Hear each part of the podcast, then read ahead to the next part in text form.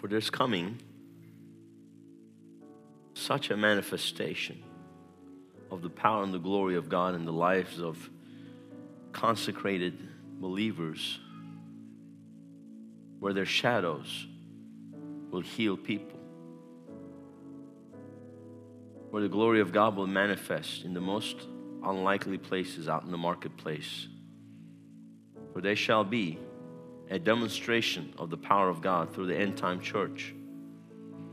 Oh, many have given up.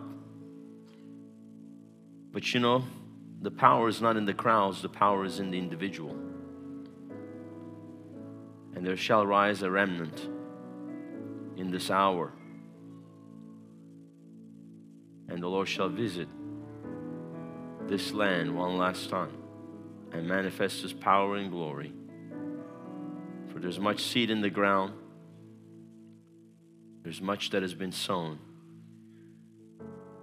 As America has sown missionaries to the nations of the world and has sown revival and has sown finances, now America shall reap as the Lord will bring in many from the outside and shall bring in the harvest. For the harvest shall come, it must come. Oh, don't look upon the overflow wickedness. Don't look upon what's done in New York, the legislation. Don't look upon the liberal, progressive, the lying media and the globalists, what they're doing. Don't look upon that. That's just the work of devils. But we serve a mighty God. And greater is He that is in us than He that's in the world.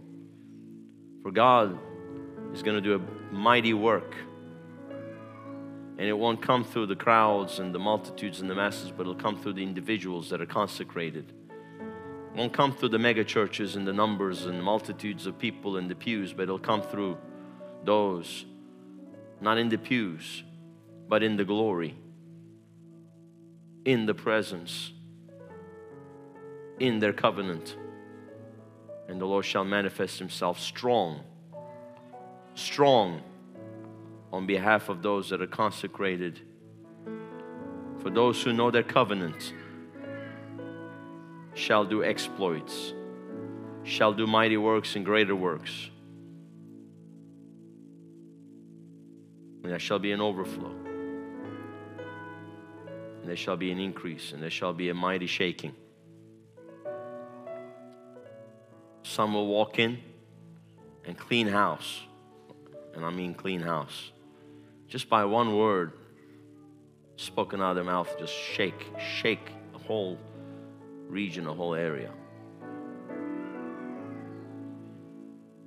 Just by one work, mighty miracle, shake a whole region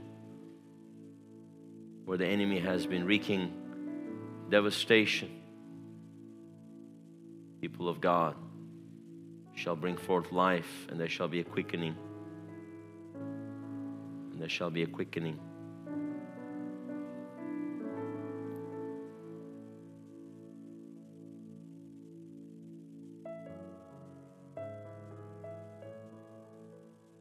For the power is not in the multitude, the power is in the individual who knows his or her covenant.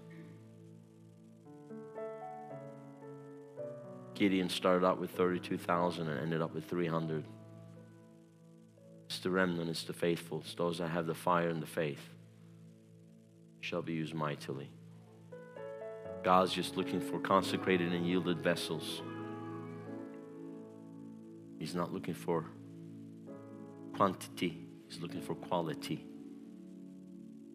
He's not looking for ability, He's looking for availability. Make yourself available, be a yielded vessel. Let the Lord flow in and through you and out of you. Let the word get in you so that the word can get out of you. Let the fire get in you so the fire can get out of you. Whatever flows in, flows out multiplied and increased and overflow. Hallelujah. Thank you, Lord. Thank you, Lord. Wonderful Jesus. Wonderful Lord. Thank you.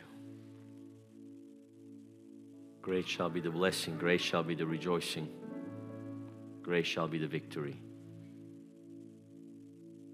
And no man shall be able to stand before you all the days of your life. The Lord will give you the victory. He'll lead you in triumph. He'll make a way. He'll protect you. He'll cover you. He'll take care of you. Worry not. Worry not about the natural things. Worry not about meat or drink. The kingdom of God is not meat or drink, but it's what's on the inside of you righteousness, peace, joy in the Holy Ghost, power, authority. Hallelujah. Be kingdom minded. That's what it means to seek first the kingdom, being kingdom minded, having kingdom perspective, attaching a kingdom purpose to your life, doing everything you do to build the kingdom. Many are trying to build a reputation, but they fail to build the kingdom. And they shall be exposed in these days. They shall be like naked men, like the seven sons of Sceva running naked in shriek terror, defeat, chaos. For they haven't built their lives and ministry upon the anointing, upon the kingdom, but they've built their ministries around man's kingdom, and man's kingdom will fail. Man's kingdom will come to nothing. Man's kingdom will be shaken. Many ministries will be shaken in this final hour. Many ministries will be exposed for what they are. God will pull the cover off of many.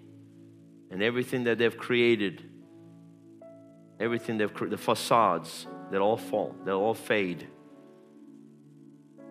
What's truly on the inside will be exposed. We'll know them for what they are, we'll know them by their fruits. For they shall be exposed. They shall be exposed. When the shaking comes, they shall be shaken and they shall be scattered. But those who draw their strength from the inner, from the indwelling Holy Ghost, shall stand strong, shall not be shaken, shall not be moved, shall remain constant and consistent, and shall manifest in the greatest miracles, the greatest supernatural signs and wonders shall be done in that hour. Because that hour will be dark and the need will be great. Oh, yes, the hour will be very dark, but your light shall be strong. Let it shine, don't hide it. Don't hide it under a bushel. Let it shine. Let it shine.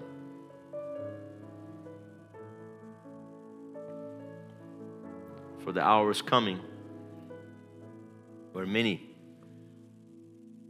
will be engulfed with gross darkness and lose their way. But those who walk in the light and stay in the light shall always find a way, and the Lord shall make a way for them. And the way will be outstanding, just outstanding. I hear outstanding. They'll stand out, they'll stand out from the crowd. For I say again, it's not in the crowds, but it's in the individuals individuals that carry the anointing. They know their God, they know their covenant, and they'll do exploits.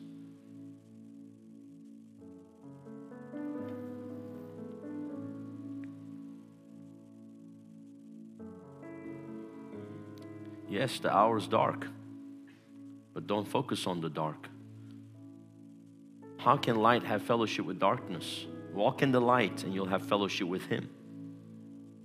Stay in the light. Draw near to the light. And the light will draw near to you.